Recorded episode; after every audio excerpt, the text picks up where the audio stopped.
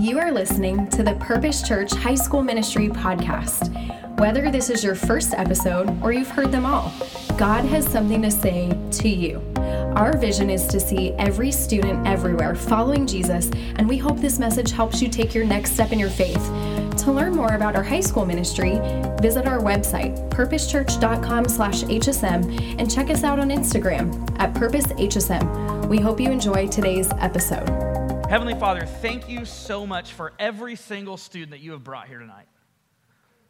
God, you know them individually. You know their names, you know their stories, you know where they're at in their relationship with you, you know the sin in their lives, you know the ways that they're honoring you and putting you first.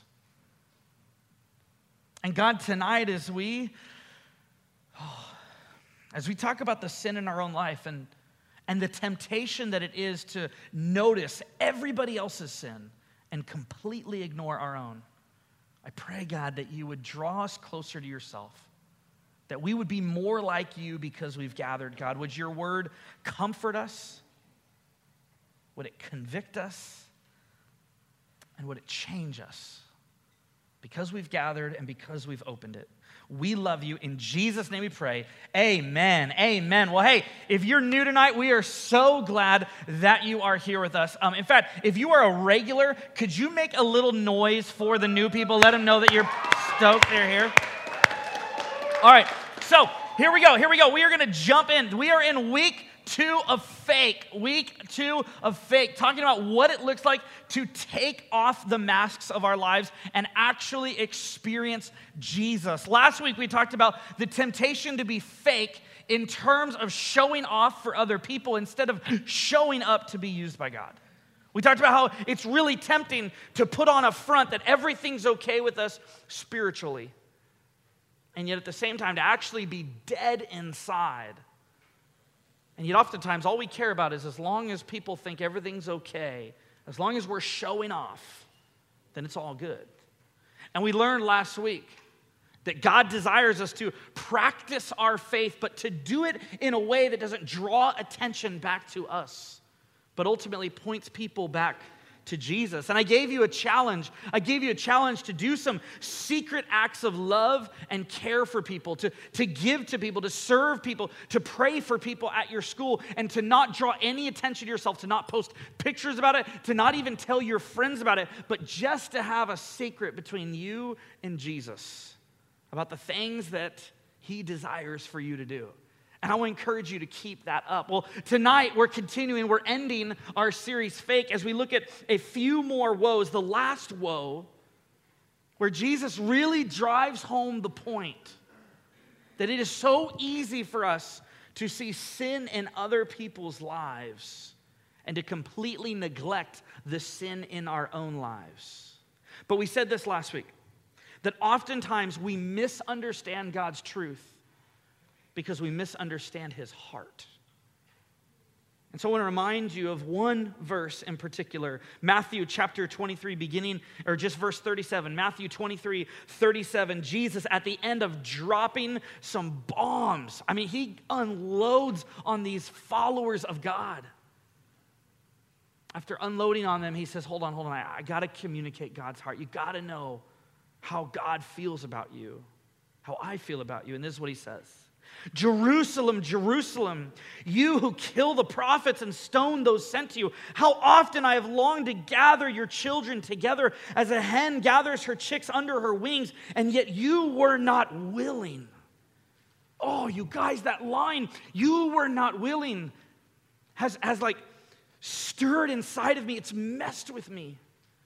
Because for a long time, I've viewed spending time with God as a, a checklist, something that I'm supposed to do, and He's really busy, and I'm really busy, and if I get around to it, I know I'm supposed to do it. And then I read those words, and it clued me in. It gave me a, a really clear picture of the heart of God, and the heart of God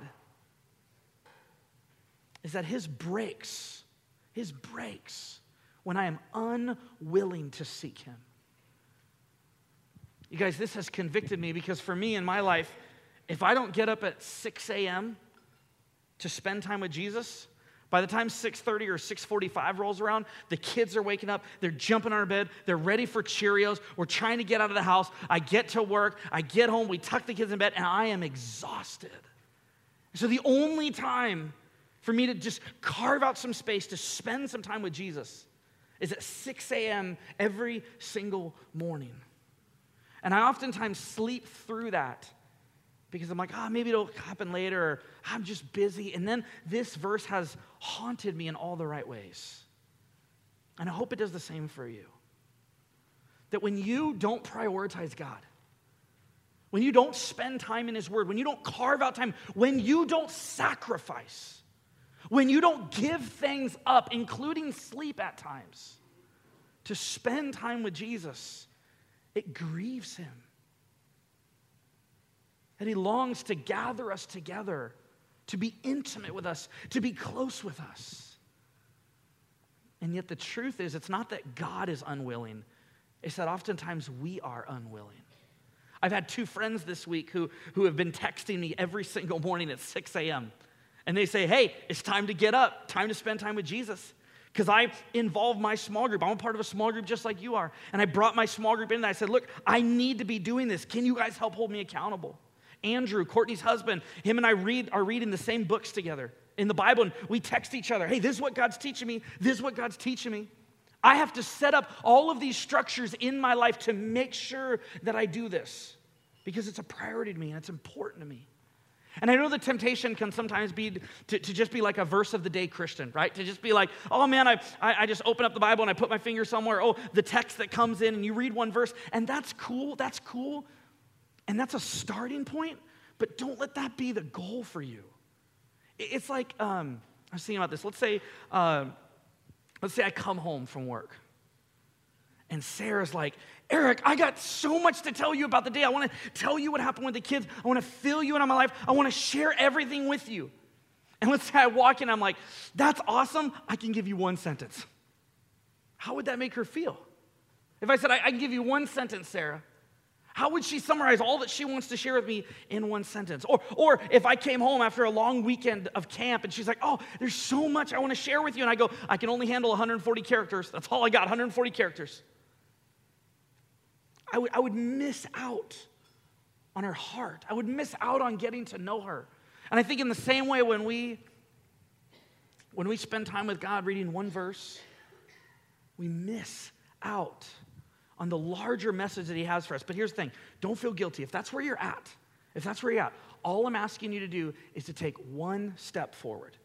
So if you're like, you know what, Eric, my time is crazy right now. I really think I, I only can read one verse. Here's all I'm gonna ask you to do start in one book, finish it, and just read one paragraph a day. If you're saying I can only read a verse a day, okay, okay, I'm just asking you to take one step, read one paragraph a day. Maybe you're like, hey, you know I read one paragraph. I'm gonna ask you to read one chapter. Maybe you're like, you know, I'm good at reading a chapter, but God and I don't really talk. Maybe read one chapter and then spend some time praying. Maybe like I do one chapter and I pray. Maybe your next step is to start to journal. I don't know what your next step is, but I know that God desires to connect with you. And that's his heart. Well, here, as we're about to see, he's about to share some important truth with us. And I think each of us is going to walk away feeling a little convicted. But remember this about God's conviction he doesn't convict us to make us feel guilty, He convicts us to draw us back to Himself. And so, knowing that God longs to gather us together, He longs to love us and to speak to us. I mean, this Bible is God's love letter to you. It was written, some of it was written 3,400 years ago.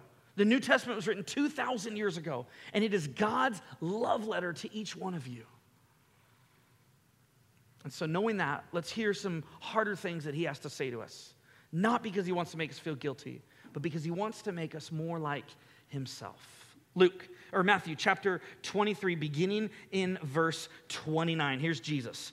Woe to you, teachers of the law and Pharisees, you hypocrites. Okay, who's Jesus talking to here? He's talking to first a group of people called the teachers of the law. These are like religious leaders. These are pastors. These are small group leaders. These are people who have been in this for a while that have some kind of teaching and leadership role. But then he says, You Pharisees. And what's interesting is around the time that Jesus was leading, there were four different like subgroups of Judaism. So Jesus was a Jewish rabbi. There were four different groups, just like we have in, in Christianity, like different denominations. There were four different groups of Jewish followers in the time of Jesus. And the first group is the Pharisees. The Pharisees were the group that was closest to Jesus. So in terms of in terms of how Jesus taught, and in terms of the things that Jesus shared, it was closest to the Pharisees because the Pharisees believed in resurrection. The Pharisees believed in the Old Testament. They believed in oral traditions that had been passed down. And so Jesus' homies, like his closest tribe, were this group of Pharisees. But that was only one group. The second group was a group called the Sadducees. Maybe you've read about them or heard about them in the New Testament. Oh, it got really dark in here. The Sadducees, the Sadducees were a group of people. They were a group of people who hated the Pharisees, hated the Pharisees. In fact, Sadducees, they were a really conservative group, and they didn't believe that there would ever be any kind of resurrection at all. And so, as soon as Jesus started talking about resurrection, the Pharisees were like, Yeah, that's my boy, that's my boy. And the Sadducees were like, Kill him now. Like, we're done with him. There's no resurrection. That's crazy talk.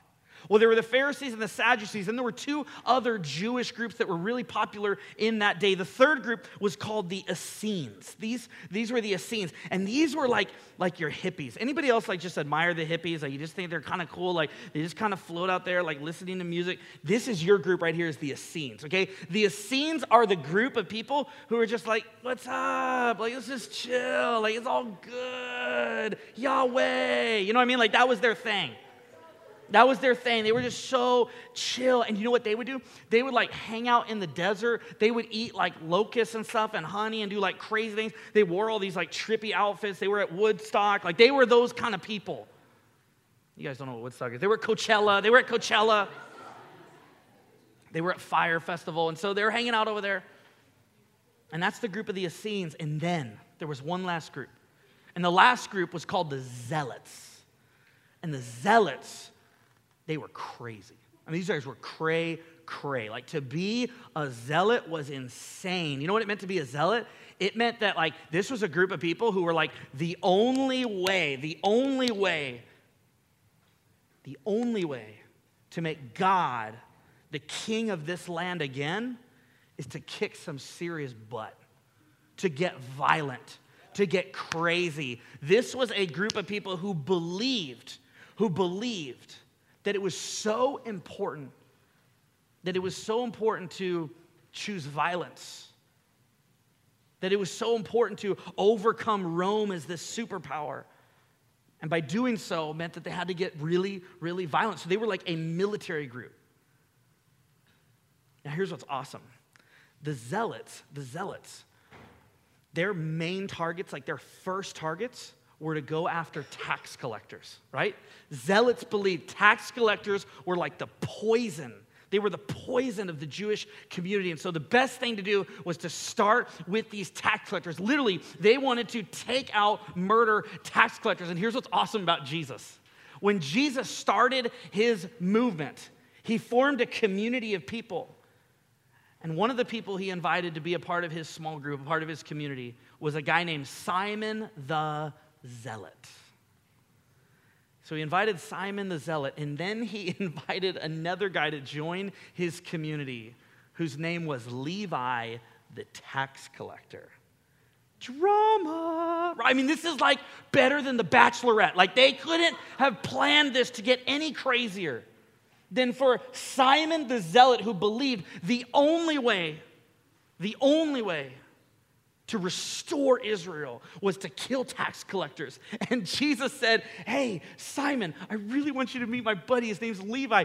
He was a tax collector. And he brings them into the same communion. This is what's so powerful, you guys. As you look around this room, Giovanni, what's up, dude? Good to see you. I just met Giovanni on Sunday. You know what's cool about this community right here? There's a lot of diversity here. I just look around. There's kids from different backgrounds, different schools, different ethnicities, different experiences. And some people would say, can all these people really be in the same room? I mean, they've come from totally different backgrounds. When Jesus is the very center of our community, we can get along. When Jesus is the reason that we gather, the differences and the things that formerly would have divided us, they're not as important anymore. But Jesus is talking to this group of Pharisees, this religious leaders. In other words, he's talking to the people closest to him. And so nowadays, that's us. That's the people of God. That's Christians. And Jesus is going to have some pretty harsh words for us, but it's because he loves us. Check out what he says.